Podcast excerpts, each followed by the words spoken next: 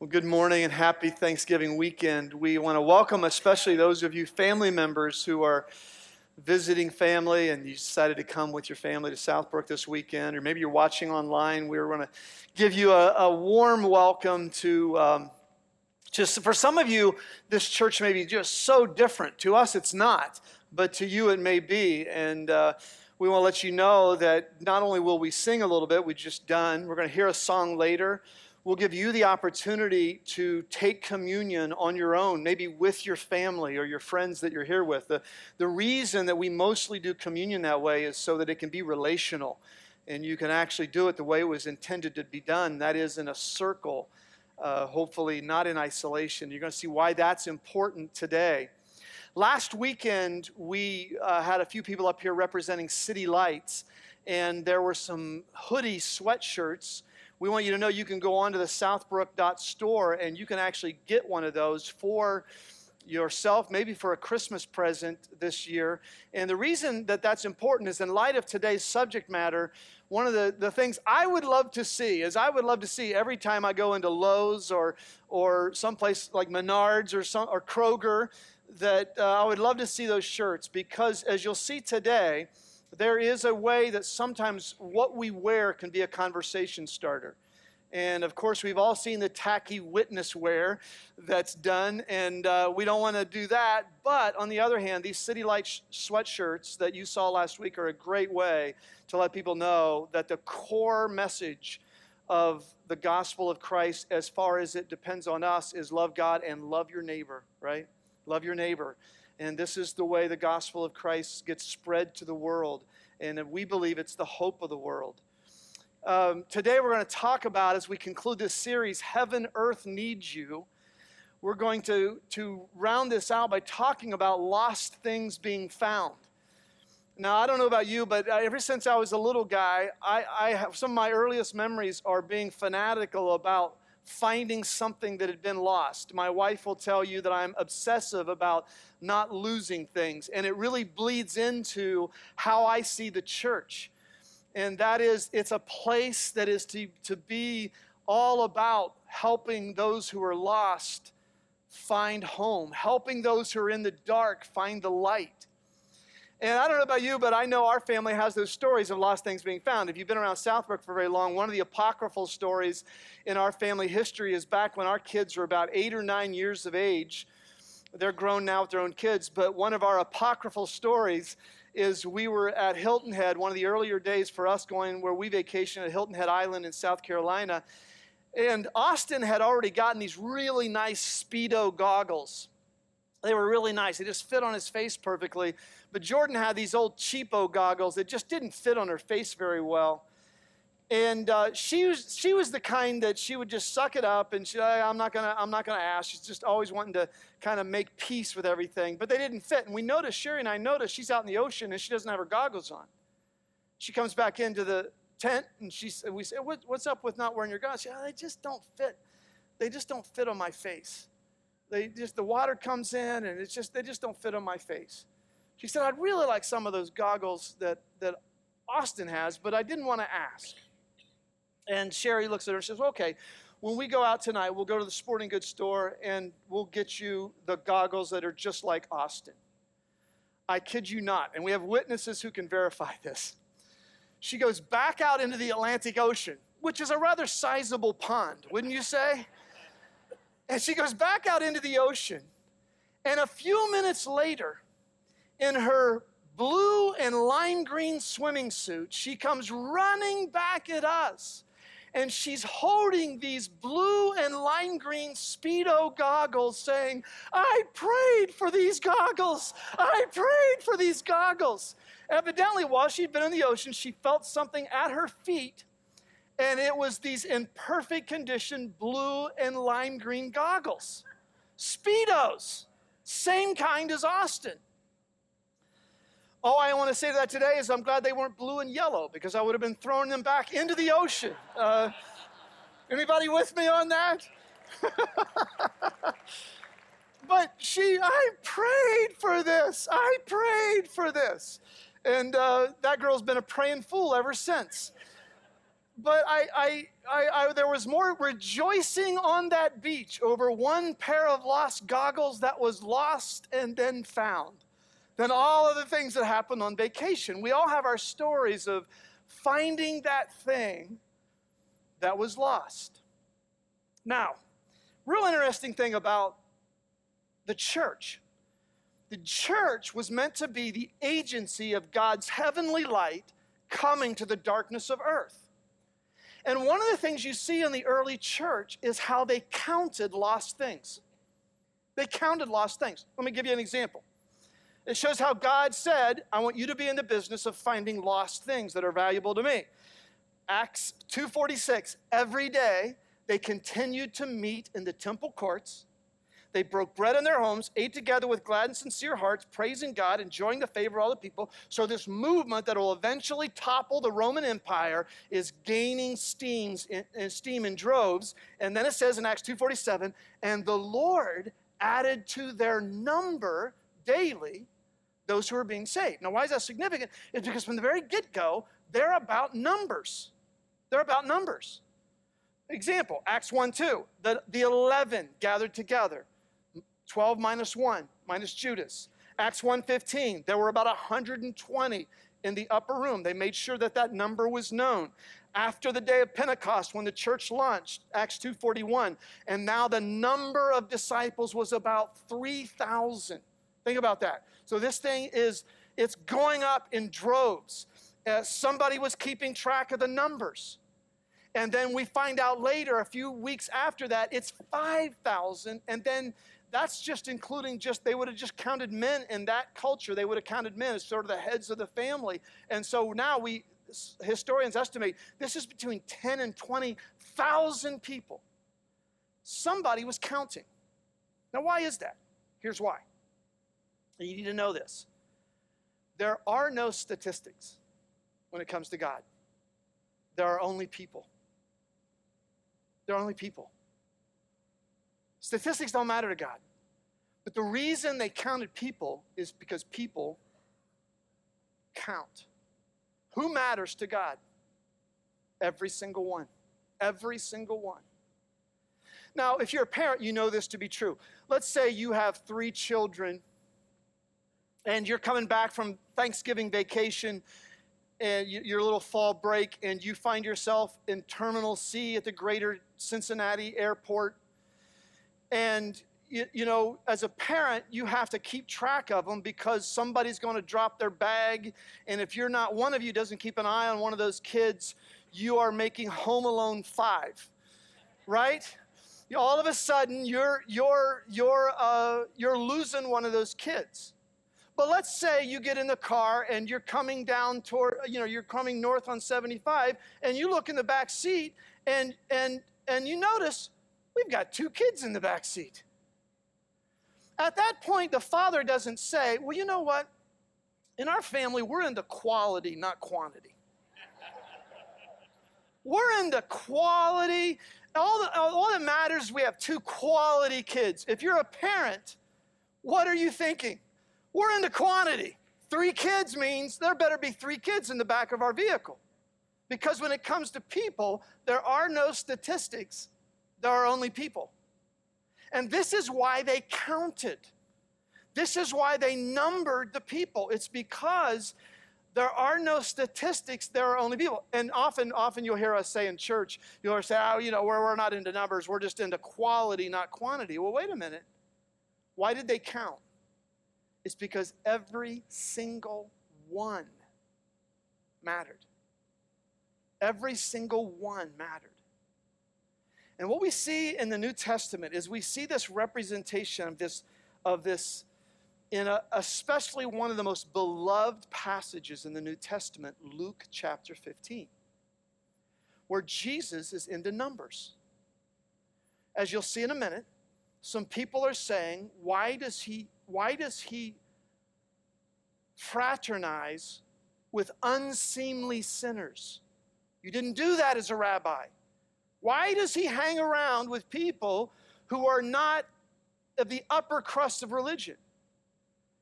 And he tells three stories, three parables. And, and the parables of Jesus are not how to live, they always tell what God is like. Here's what God is like. And the first parable is there's a shepherd who has nine, has a hundred sheep, and one of those 90 uh, sheep get lost, and 99 or less. Does the shepherd say, Well, you know what? I'm in the quality game, not the quantity game? Is that what he says? What does he do? He goes looking for that lost sheep. This is the heart of God. There's a woman who has 10 coins, and one of those coins is lost. Does she say, I'm into the quality game, not the quantity game? No, she goes looking through the, she, the, the couch cushions to find that lost coin. And when she finds it, she rejoices. Why? Because it's not about quality, it's about quantity. Everyone matters. And there's a father who has two sons, and one of those sons gets lost. Does the father say, I'm into quality, not quantity? That's not the way parental math works, is it? Parental math doesn't work that way. Every son matters. And so when we get to the end of this series, and we've been saying, Heaven, earth needs you, we wanted to end this series with a bang by making you uncomfortable about a challenge we're going to give you that will frame how you live every day of your life. It'll bring immediate meaning to your life if you follow through on today's challenge. Immediate. Every interaction with every barista, every checkout clerk, every waitress, every friend, every family member will have immediate immediate meaning. Because you have seen yourself now as I am a city light.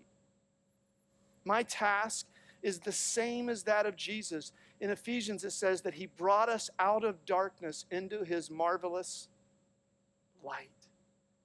And that's what I am. I'm reflecting the light of Christ with my life everywhere I go. And every interaction has potential light bearing meaning. Just look. Just look at this section of Luke 15. I'm going to read in the Message Bible, which is a real contemporary translation. By this time, a lot of men and women of questionable reputation were hanging around Jesus. What does that say about him? It says a lot. Because the Pharisees, the religious leaders of Jesus' day, the religious mafia of his day, said, You don't hang out with what they called the people of the land. These were unholy people that by, by hanging out with them, you made yourself unholy. And this is where Jesus caused all kinds of tension.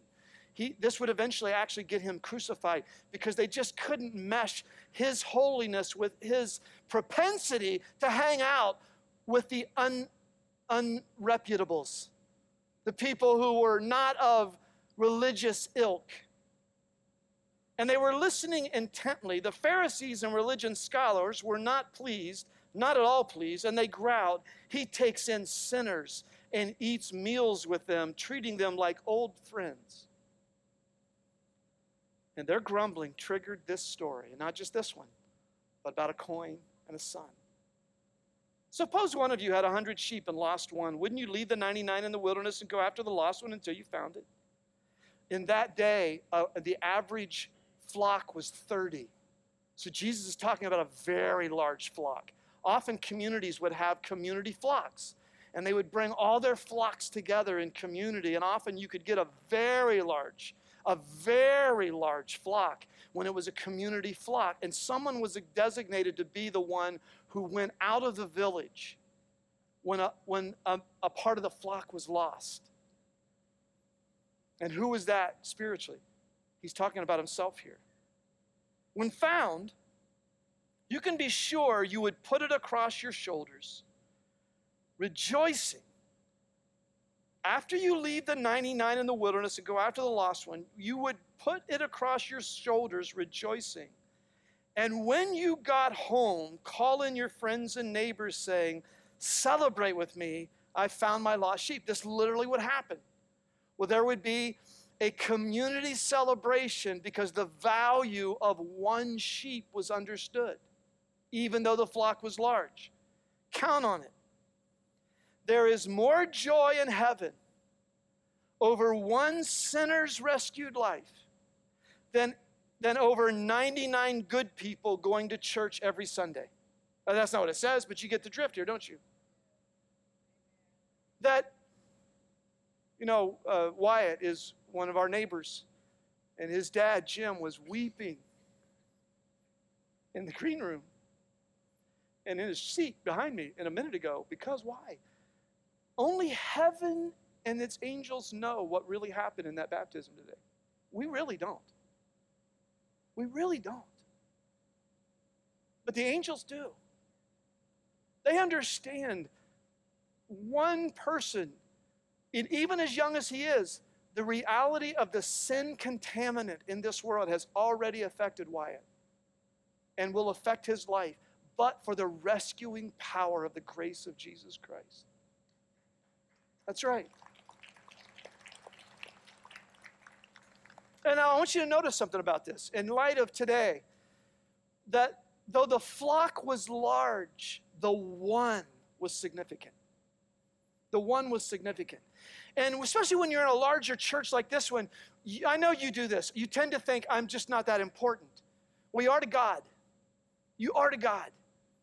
That's why these parables are in the New Testament. That's why we see Jesus stopping by the side of the road for one lone blind man, one lone beggar, one man with a withered hand. Why he stops at a well for how many women? How many? One woman, one woman caught in adultery. Over and over again, you see it. You tend to notice Jesus in front of crowds. What people miss is how many times Jesus stopped for that one person. Because who matters to God? Is he in the quantity business? Not first. God's in the He's in the quantity business, not the quality business. He's the parent, he's the father who says, hey, heavenly math doesn't work in terms of, we got 80% of the kids here, that's good. It doesn't work that way. Matter of fact, many of us, as I share that power of one, will, not, will remember that the most popular Christian movie, uh, Christmas movie of all time is based on this concept that one matters, doesn't it? What's the name of that movie? Home Alone. Hey, we're missing one. And the mom says, We're in Paris. I'm going home right now. Did you ever notice the dad goes, Let's just wait till vacation's over? Well, you know, did you ever notice that? That always gets lost in that. The mom is the one going, I'm going through anything to find my lost son. And this is heavenly math. This is why God was in the counting business because there are no statistics, there are only people. And no matter what you, right now, right now, you're sitting here, and there are right now probably a thousand people listening right now. And you tend to think, who does, who am I? Who am I? And God knows. As a matter of fact, the scriptures say God has the very hairs of your head numbered. He knows you to your intimate level of detail. He is the shepherd who, who left the flock to come after you. You did not initiate your relationship with God, He searched you out first. This is very significant. You didn't ask Him out on a date, wondering once He realizes I'm not all that much, He's going to find out and ditch me. He asked you out long before. I love this story about a college student who was in a large class of about 400. Did Any of you have those, you know, those large classes? And it was a final exam, and the professor said, Listen, you're going to have to turn your exam in at the buzzer. If you turn it in after the buzzer, don't even bother turning it in. You're late, you failed. Buzzer goes off. This one gal, she doesn't have her exam done. She's almost done, but she doesn't quite have it done. Buzzer sounds. About five minutes later, she goes up, and he looks at her and he says, he goes, You might as well not turn it in. You failed. You didn't, you didn't get the final buzzer. She says, Professor, do you know who I am? And he says, no, and it doesn't matter. Good, she said, and she stuffed her test in the middle of the stack of tests, went out the, went out the, the classroom. And it's so easy to think that in a, in a, in a large crowd, I don't matter. I don't matter. You matter to God. And so does your friend. And so does your neighbor. And so does that barista. And so does that waitress. So does your coworker. This, I'm a, at core, I'm an evangelist. I mean, that's really how God designed me. My core value is I don't want anyone left out of the party. I feel I, I, I, carry the weight of sometimes I don't even know your name, and that bothers me. And I call some of you Joe or Jim and Susie, and you're Sharon, and I hate it when I do that because I want so badly for you to know you matter to God. And so does your friend. So does your loved one. There's an old picture, there's an old painting. You've seen this of a shepherd who is clinging to the edge of a cliff to reach for the one lost sheep. You ever seen that? Clinging to the edge of the cliff. The parables don't tell us how to live, they show us what God is like. And, and in that day, they actually had a saying, the Pharisees. I mean, I, I know there had to be good Pharisees, but they're really, boy, they were the religious mafia. That's what they were. And there was actually a saying in that day that there is more rejoicing in heaven over one sinner who is destroyed. Do you see why he said what he said? He says there is more rejoicing in heaven over one sinner who comes home. He turned the story because he said, This is what God is like. This is what God is like. One of the things that's happened to us post COVID is what COVID has done is brought us back to our core of who we are. And that is, we were always a church that had a, just a high value of bringing our friends who were far from God back to Him. And this is what drove our church. And we just really are in a phase of rebooting and saying, wait a minute, it's all about the one. Who's your one? Who's your one? Who's that person you're praying for? That they would find the light of Christ that you've either found or some of you refound through this church. Who's your one? Who is your one? And one of the life verses, you've heard me share this before, one of my life verses in Philemon, verse 6. It's buried in one of those little New Testament letters where the Apostle Paul says, I pray that you will be active in sharing your faith so that you may have a full understanding of every good thing we have in Christ that the, the easiest way for you to know the power of Christ in your life is to be someone who is a city light. That you see yourself as, I am an agent of the light that I've been given. And I'm telling you, some of the most unlikely people are and the most light bearing evangelists around this place. If I told you people who have brought more people to Christ around here, and you, you, you would, you know, some of you know those people, and you go, oh, no way. There's no way he's been. There's no way. Yeah, yeah. Because often it's the people that are most messed up that understand the power of the light of grace. They understand it. They're not, they're not just a polished, hey, Jesus has, you know, he raised my batting average. No, Jesus saved my life. They get it uh, Luke 19:10, Jesus said, I, the Son of Man came to seek and to save what was lost. He's about finding that person that other people have written off. Other people have written off. And the heartbeat of our church has been Matthew 10:13. Who needs a doctor? The healthy or the sick? Go figure out what this scripture means. I'm after mercy, not religion. I'm here to invite outsiders, not coddle insiders. And here's the thing you probably, many of you, are part of the 99. If you want to flourish here, you will live your life to leave the 99 every day when you walk out of this building and to know who your ones are. And not be someone who is arrogant and pushy about Jesus Remember my little thing about you walk into a theater and and someone says to you, "Is that seat saved?" And you look at them and say, "No," but the question is, "Are you saved, brother?" You know. Not that person, but the person through your personality, you're able to you're able to say, you know, here's here's the light of Christ in my life. I had a friend a while back who who uh, became a friend through tennis. We started playing tennis together, and and I could tell that uh, this friend was far from God.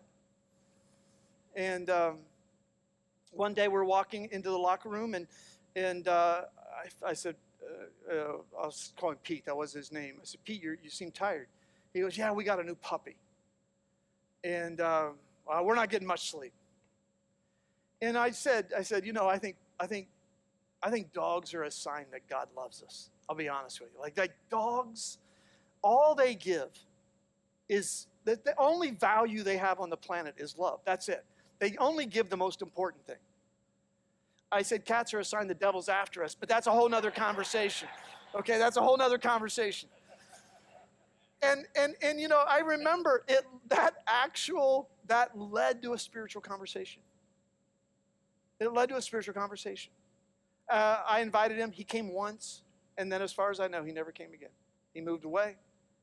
And so I wish, you know, he looked at me one day and said, There's the jacuzzi. Why can't I be baptized? You know, it didn't, it didn't turn out that way. But so often, you'll be amazed at how through your personality, I know some of you will reach people I will never reach because I'm a pastor. If you just see yourself as a city light,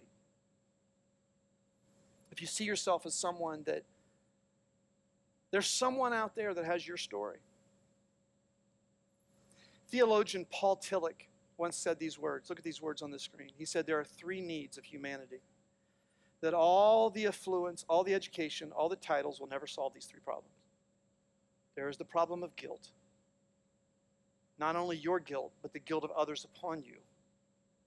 There is the problem of meaninglessness to life. And there is the problem of death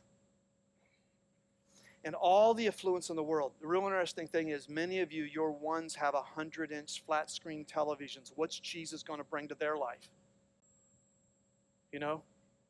Because you can look at someone and go, What am I going to give them through? Je-? Wait now. You can be watching your 100 inch flat screen TV and you're watching in the dark. And the heartbeat of our church is that Jesus comes into us and he meets all three of those needs that are core. Christ intercepts all three of those. You may have noticed today that um, we've had some folks, you may not have noticed this till now, who are sitting in the dark and an empty chair. And the picture that we want you to see here is your friend with the 100 inch flat screen is very likely isolated. There's a really good chance they're watching that in the dark. In, other words, a lot of the people many of you will have an impact on, they've got three car garages. On the surface, it doesn't seem like their batting average needs to go up. But there are three needs that no amount of affluence, no amount of education, no amount of titles is they're ever going to serve the problem of guilt, the problem of meaninglessness, and the problem of death. All of us are going to face those three entities at some point.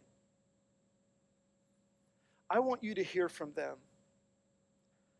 You know, in Ephesians it says that Jesus Christ brought us out of darkness into his marvelous light. And I began this series by saying what heaven will be will be the perpetual light of God's presence. That's what it'll be. No more hiding, No more isolation, no more fear, no, no more secret sin. We're like it's it's all there, covered in grace and truth, and and and our stuff is burned away by his light, and now we're living in his presence perpetually. That at the end of the day, I began this series by telling you what heaven is going to be. It's going to be perpetual freedom of the presence of God, if that's what you want. People can actually experience heaven today on this earth. That's why Matthew 10 7, Jesus said, Now you go around preaching that the kingdom of light, the kingdom of the heavens, is now here. You can begin to live like you're living in heaven right now, in the light of his presence.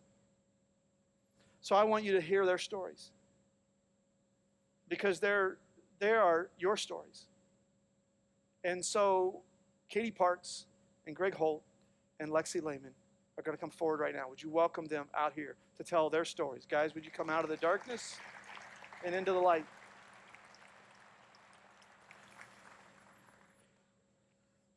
So, one of the things I want to ask you guys uh, is to tell the church. Katie, begin with you. Um, what, who, who is responsible for your being in the light of Christ's community now? Who, who, who would you look back on and say, these one or two people were very strategic? I was their one. Um, it's a great question. First of all, thank you for having us, and thank you for allowing us to be a part of such an incredible family. Um, for me, there, my immediate thought goes back to someone named Amanda and her husband JR, and they were incredibly impactful, especially moving up here in my young 20s and new state, new everything, and um, so they were incredibly impactful. And then, furthermore, as my relationship grew with Southbrook, um, my husband, he's actually the one who introduced me to Southbrook. Said, "Don't worry, it's not weird. I'm not weird. We'll figure it out." Um, like on the third date, I'm like, "We're going to church." Uh, so and then it hot dates, Hey, right? man, hot dates. free coffee, I'll take Yeah. it. Um, and then after getting to know Southbrook a little bit, um, I have to say Carrie and Eric are to this day, Carrie Shrewsbury, and Eric Fleming And Eric are Fleming. to this day Trident Church. which so. Eric is back there in the booth right now with his Michigan hat on, rejoicing, which shows God can use anyone. God can use anyone to bring people to Jesus. So. I see you back there, Eric Fleming, with a smile. Uh, so they were pivotal. Alexi, I want to go to you next and, and ask this question. You're a student at Centerville High School, and uh, you know I've known you since you were in diapers because your dad and I have been friends for a long time. Uh, aside from your mom and dad, and I, I want to tell that story here in a moment, who, who has been so impactful to you being counted among the light of Christ today? Okay, so um, obviously my mom has always been at Southbrook, but um, okay, so she's always had like youth groups, huddles, that kind of stuff, inner healings at our house. So I naturally kind of grew up naturally being exposed to a variety of different kinds of people. So I think Karen Maxwell, she's the one that baptized me. She's always played a big part in my life. And then more recently, um, Bailey Risk, she introduced me to the production team. And like, I can basically say my whole friend group is a production team at this point. Wow, I think we have a picture of that team, don't we? Did we see, that already? Uh, maybe not. There, there we go. There we go. Yeah. With the Christmas lights in the background. Yes. So um, Ridley Austin, she's also played a big part in my life, and Sam Proctor, Malachi Young, and Isaac Matthews. They've all played really big And parts. so the cool thing there is how many students are living in isolation today. And how God just has a heart for students living in the darkness of isolation. And what you just what you just illustrated there is you're living in the light of so many people and you stepped out, right? You stepped out into that. I want to come back to that in a minute. Greg, for you, uh, you know, your story is so cool. Greg uh, was a part of a, comp- a local company, and we were doing a Bible study there back in 1992. And you were one of those who thought, why are they bringing, bringing those crazy Bible thumpers in here to do a Bible study? And but there's a whole story behind that, right? There is, um, and I've I've told Charlie this before. I did not like Charlie. Um, He's a rare one. He's rare. he's starting to wear on me a little bit. Uh, my mom and dad brought me to church. Uh, they were Baptist missionaries, and that was it was their religion. Yeah. Not mine. Yeah. And you ticked me off because you walked in and you represented that bull crap. yeah. So And so, what age were you when you started being open to coming out of darkness into the light? Yourself, your faith, Greg Holt's faith. going through a divorce will do that.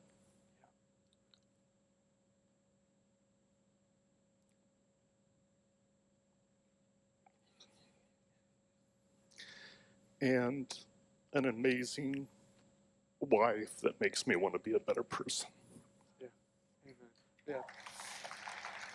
Now, Greg, the, the real interesting thing there is, uh, I, I don't know if we showed the picture yet of Greg and Barb, but many of you know Barb as being one of our worship leaders.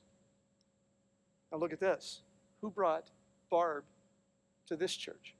Well, she told me when we were dating that if I thought she was going to make decisions based on God for our family, that I was crazy. She would never do that. And she puts my faith to shame. And you were the one who invited her into this, right? Isn't that amazing, friends? I mean, that's the power of this. That's right.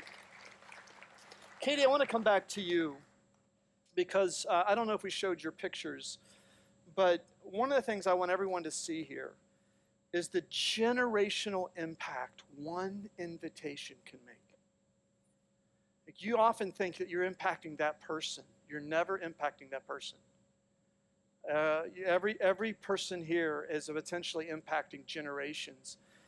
And so, Katie, today, I'll never forget the conversation you and I had one Sunday down here on the front row, a number of years ago.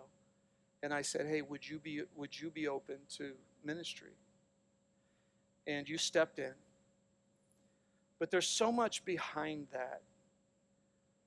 And um, if today you didn't have Jesus Christ in your life, you would be successful. I am convinced of it. You would be killing it in some industry. You would be hitting home runs in some profession. But what would be different for Katie Parks if Jesus Christ wasn't the Lord of your life? Well, thank you. I appreciate the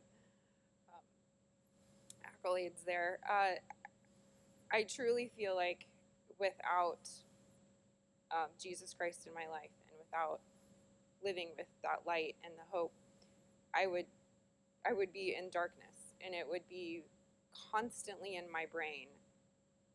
Why? What is all of this for? Is this truly just a rat race to six feet under? Like, is that really what it's all about? I'm not, um, I was raised in a mixed environment. Um, religion was more about a scoreboard or a checklist or guilt or let's do this because this is what grandma says we have to do and we might get a donut if we're good and don't talk. Um, but truly living in the light and understanding that even in times of strife, and actually as a believer, um, one who is walking through it and learning more and more every single day, having good days, having bad days, those periods of actual brokenness and heart and the hardest times are when we're growing the most. So I look back at this, and when I took this job in ministry, my mom was like, "Is this a midlife crisis? Are we okay?" Um, and I constantly go back to that and go, actually, it's the best we've ever been. And that's because I truly come to, I don't even like to call it work. I get to go to Southbrook every single day and I get to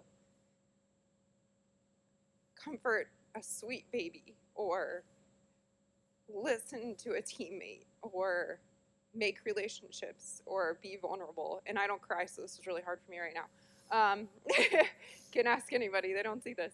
Uh, but to have that opportunity to just go, what is that special sparkle? And to go, let me, let me just hear you.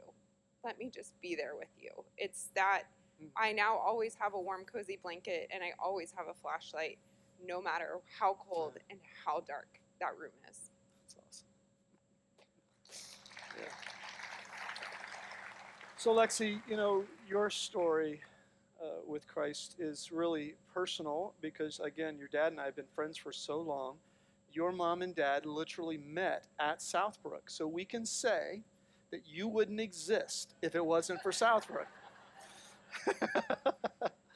uh, if it wasn't for Jesus. And so, what, as a, as a student, navigating the um, landmines that are out there in your generation. What does Jesus mean to you today? Okay, so um, when you asked that question, the first thing that really came to mind was kind of almost my testimony and how I have been going to Southbrook my whole life. And in my mind, sometimes I feel like that really, like, I don't know, it just kind of it dampens my testimony in a way because I don't have this crazy story. I don't have, you know, I'm not whoever is standing next to me or whatever, you know. Yeah. And the reality is, is from my perspective, it was one day I was shoved in a car and bam, I was at church.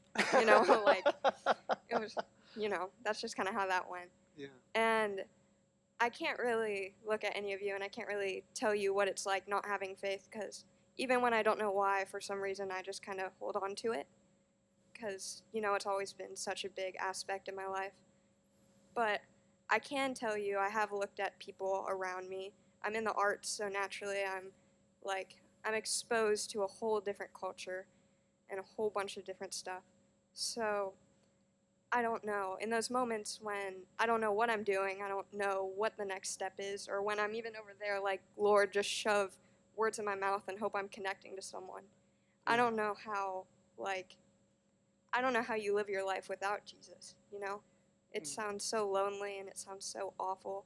I mean, like, when I don't know who to go to, even my parents or my sister or anyone, you know, I always, all I have to think is, God, I need you in this situation. And that's what really brings me peace with all of it, comparatively to the loneliness. Thank you. Thank you. Greg, for you, um, I, again, I think you would you would be successful without Jesus. You could still have the hundred inch flat screen, but I know your life would be radically different. How would it be different if Christ weren't the vibrant part of your journey today? Well, I have had success in business, and I'm around a lot of people who are. Um, but I watch them just be empty. They're like the the more you're around people who don't believe at all, uh, it, there's a it is a rat race. Then it's just a And you're still a rat, even if you win. oh, right? 100 percent. You're just clicking off days every time you get back in bed, and I still feel that way now. But um, yeah, I just I'm amazed at the things that we've been through and that everybody goes through. I can't imagine doing it without a belief. Um, so when I went from religion, um, do, to done, which is one of the best examples you've ever done, um, that's that's what that's what changed, Mm. because I was a part of everything that you have to do, and I didn't want to do any of those things. So I thought, I'm not a Christian. Um, and I lived most of my life feeling like, what's what's wrong with me that I don't want to do any of these things that I'm supposed to do? Uh, we were supposed to do, you know, if, if everybody did the draw your swords and find the verse the fastest, and all I wanted to do was look at the hot girl next to me. So, Yeah. um, I, th- I thought there was something wrong with me. You just represented a lot of guys sitting out here listening to this. I, I want you to there's a couple things that could have happened in this moment is is there are people out there listening to this that oh my gosh that's my story. And i want you to hear today you matter to god. You didn't come after him first he came after you first. But the other thing is all these stories are stories of non-isolation that could have been isolation and i want you to hear a song now and this song is titled Satellite of Love. And listen closely to this song. And I want you to hear this through the lens of your life, that your life could have immediate meaning today. If you just see yourself as a light bearing satellite, if that's, if you immediately, immediately you walk out of here with a deeper level of meaning to everything you do. And, um, there's a Greg, there's a Lexi, and there's a Katie that you could have an impact on. And it's the single greatest gift you could ever give someone is the light of Christ. There's no question. Let's give it up for these guys and sharing their story today. And let's listen to this song. Thanks, gang. Thank you.